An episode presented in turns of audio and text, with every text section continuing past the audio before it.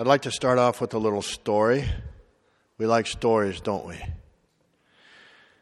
I joined the Catholic Medical Association a number of years ago and have been going to the meetings every year, and they're very, very good. And it's even better when you mix the faith in with medicine. For instance, last meeting they had a wonderful talk on is there really any medical uses for marijuana? And you know what? There really isn't. Not really. And what marijuana does, the substances of marijuana, it, it affects thinking, cognition, memory. Uh, it's just an awful thing, and it's sweeping the country and even recreational use, which there's really not any medical usages, and and then states are going to get used to the tax revenue and try to take that away. It's a big mess. When I went to Denver for the last meeting, I never saw so many homeless people in my life. And why were they homeless? In California, where they legalized marijuana, forty dollars for a joint. It's it's really incredible. That's going to increase the homelessness and and anyway, so there's some great great talks. But two years ago, there was a lung doctor, a pulmonary a pulmonologist, that gave a talk about one of his patients, and his his whole talk was about how to incorporate the faith into medicine. And that may seem a little difficult, but it's really not, as he explained. So when a patient would come in, say with cancer or with some intractable disease or anything, he would say, Ask them if they would like you to pray with them. Tell them I'm praying for you. And a lot of times that opens the door. And if the patient doesn't want to go there, then you have your answer. But he said, most people want to pray. And so, but he gave this story that he had this man, this older man, was in the ICU on the ventilator. Uh, no, he wasn't on a ventilator, but he was on the intensive care, which means he was on EKG. He had the little boy in the old days, you'd have to put the suction cups on and then they'd fall off, and now you just peel off the adhesive and it just sticks. So he's on the uh, EKG machine and the guy dies. Heart stops. Flatline. And the alarms go off. And so, since he was in the ICU, the code team were in there immediately. Started doing chest compressions and putting epinephrine and various drugs in the in his IV. and there's the particular judgment, and then there's the general final judgment. And the final judgment we've heard so many times at Mass, it's in Matthew chapter 25, verse 31 to 47, is at the end of time, Jesus will send his angels and will separate us like the a shepherd separates sheep and goats. Poor goats. That poor little fig tree that he cursed. Why did he do that? That's another story.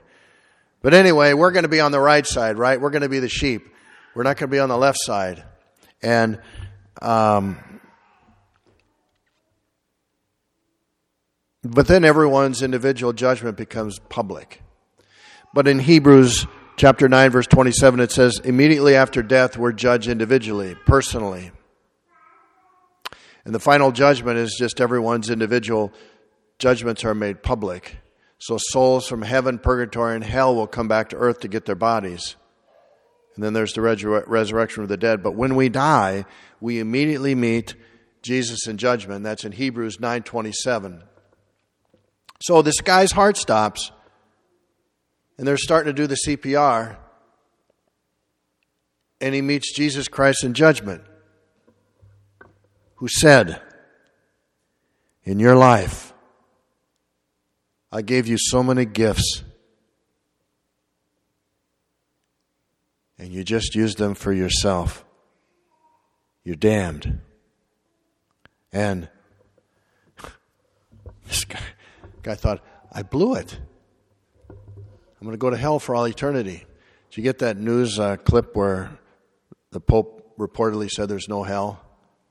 And he If there's no hell, why, what were we saved from? Why do we need a Savior? A great cure for that is witnessing and exorcism, but um,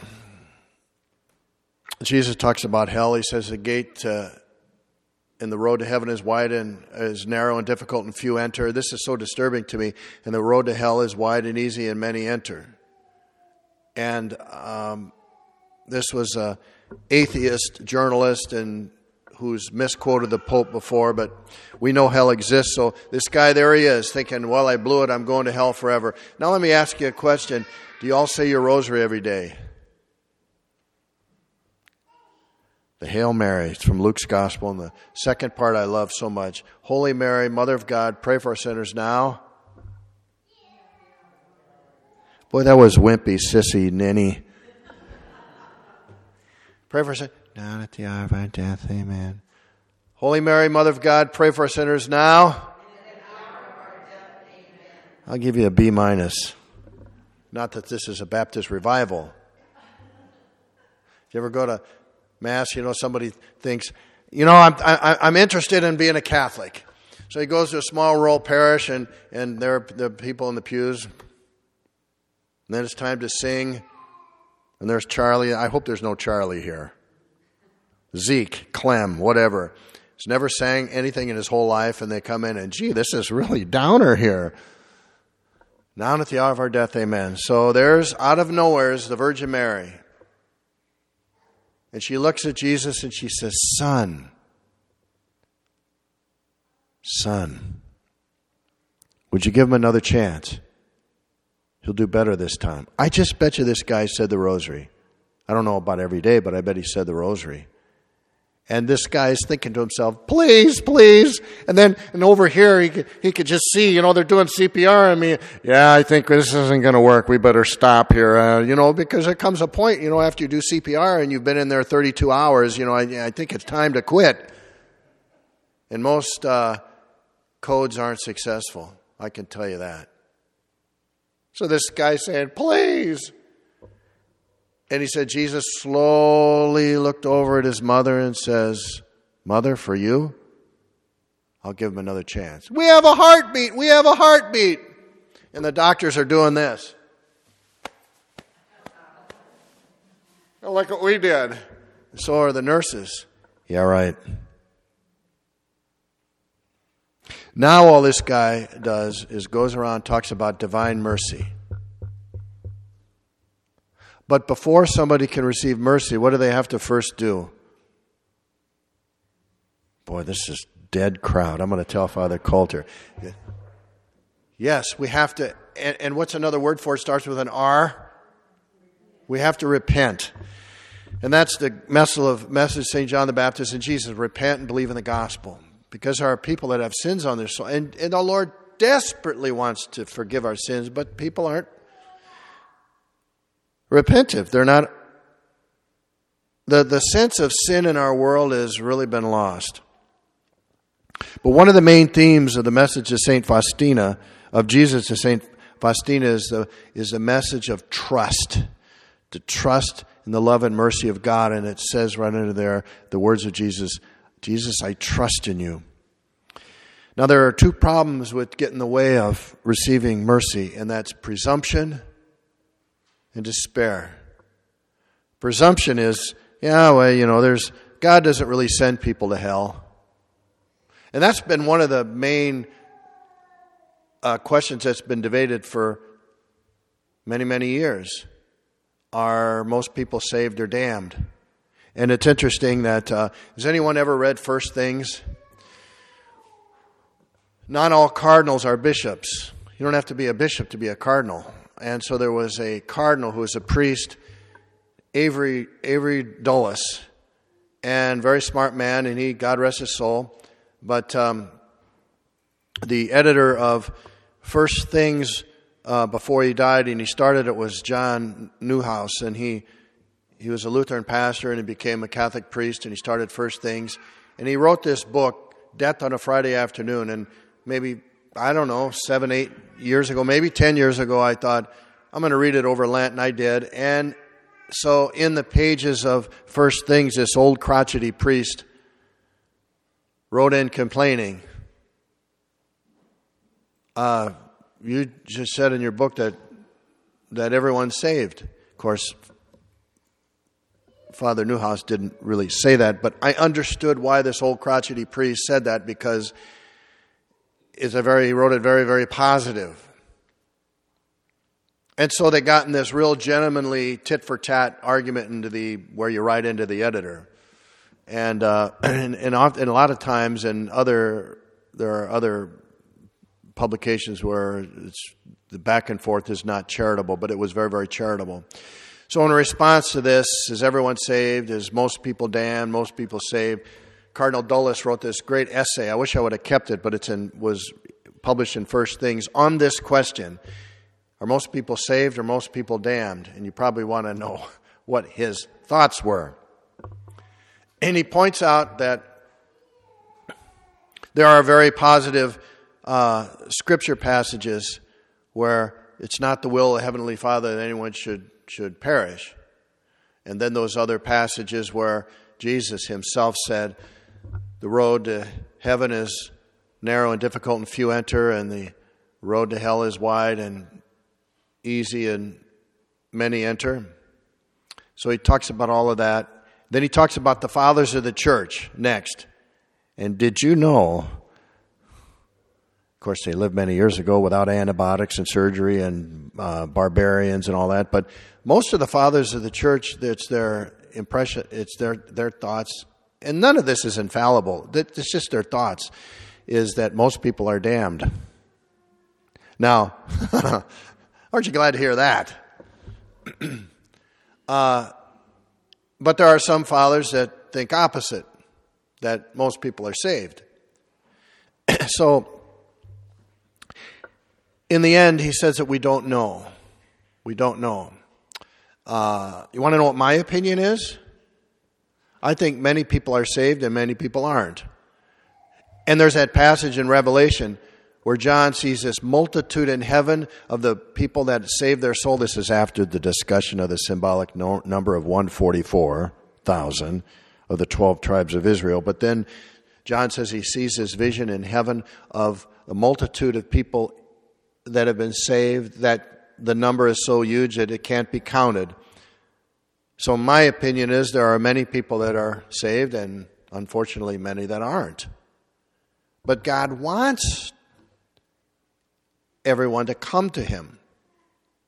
And he wants us to come to him. But presumption is, well, God doesn't send anyone to hell, and you have to be an axe murderer, or you have to chainsaw massacre guy or woman. And then despair. God won't forgive my sins. Despair is a horrible problem. We could compare and contrast Peter's denial of Jesus and Judas's betrayal. Remember, Peter denied Jesus three times, and in Luke's gospel, when he denied Jesus that third time, their eyes met. They were close enough where they could see each other. When I was in Israel, the Holy Land, and if you get if you get a chance to go to the Holy Land someday, do it. And people are so afraid to go there, but there's no one that does security like the Israelis. They profile. And but reading the scriptures is so different after going to the Holy Land because you see these places. So I see the place where Peter denied Jesus, the place where Jesus was judged by the high priests and the Pharisees in the high priest's home, that entrance way where Peter was, and the pit that they put Jesus in overnight before they delivered him to Pilate. But when Jesus, when, when Peter denied Jesus the third time, it said he cursed. And their eyes met and he wept bitterly. So he repented. Judas, he repented. He threw the 30 pieces of silver back into the temple. But after they realized that they sinned, there's nothing at all similar to what they did. Jesus came back. Judas despaired and hung himself. And people say, well, we don't know where Judas's soul is. We know exactly where his soul is. Scripture is very clear on this point. Now, it doesn't say the soul of Judas is in hell. But Jesus said it's been better if he never existed. And that he went to his place. So he despaired. Now, this is very, very important. The truth is, we will never trust anyone unless we know them. This includes God. Just any of us. How can you trust another human being unless you really know them? And how are we going to trust God unless we know God, unless we know Him? And ultimately, Peter knew Jesus, and Judas didn't. Judas was more attached to the money in the money bag and missed the real treasure. Because that money was an idol to him, and idolatry leads to despair. So, getting to know God is paramount, vital, essential, and necessary. So, how do we get to know God? How do we get to know anybody? Can anybody tell me? You know, when I signed up for this retreat, I didn't know Father was going to ask questions. if I'd have known that, I wouldn't have done it. How do you get to know somebody? Huh? By talking to them, by being with them, spending time with them. And that's what prayer is. But we're going to talk about prayer. It's necessary to talk about prayer. But prayer for so many people is God, I want this. God, I want that. God, do this for me. God, do that for me. Prayer for so many people is prayer petition. I need this. I need that. Take cancer away from Uncle Charlie. And then we priests, we, we talk to people, well, God doesn't listen to me. God doesn't love me because I have these crosses. You heard Father Benedict Groeschel on that tape. But honestly, we know why there's evil in the world. Yes, it's a mystery, but it's not a mystery. There's evil in the world because of the sin of our first parents. All of creation fell sin, death, suffering, accidents, diseases entered the world. We live in a fallen world full of evil. And it's because of we have a free will, and our first parents, the, the most horrible thing that ever happened was the rebellion of our first parents, which then ended up on the cross. So, unfortunately, prayer for so many people is just, and sometimes demanding. And then we go to confession. Isn't it sometimes we'll go to confession where really we demand to be forgiven? And then we walk out and it's so hard for us to forgive? So here's a question. Now, you don't have to answer out loud. How much time do you spend on electronic gadgets, TV, radio, uh, news? Just how much time do you spend on things each day? And then how much time do you spend with God in prayer each day? The average person will spend three to four hours a day in stuff and just a few minutes. Now, I'm not saying any of you are, but I mean the average person. So I was preparing this couple for marriage a while back. so I was trying to plant the seed that they should pray at least an hour a day. And this young man said, An hour? An hour? Father, are you out of your mind? What are you crazy? An hour? I'm sorry. I'm sorry. An hour? Are you out of your mind? What are you crazy? I mean, just like that. I'm okay. So I said, Do you play video games every day? Yeah. How much time do you spend playing video games every day? Oh, five hours. So I said, Five hours? Five hours? Are you out of your mind? Are you crazy? Five hours? Good luck in that marriage.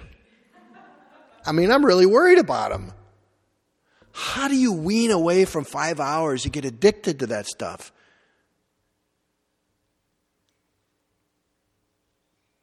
You can get addicted to anything in the world.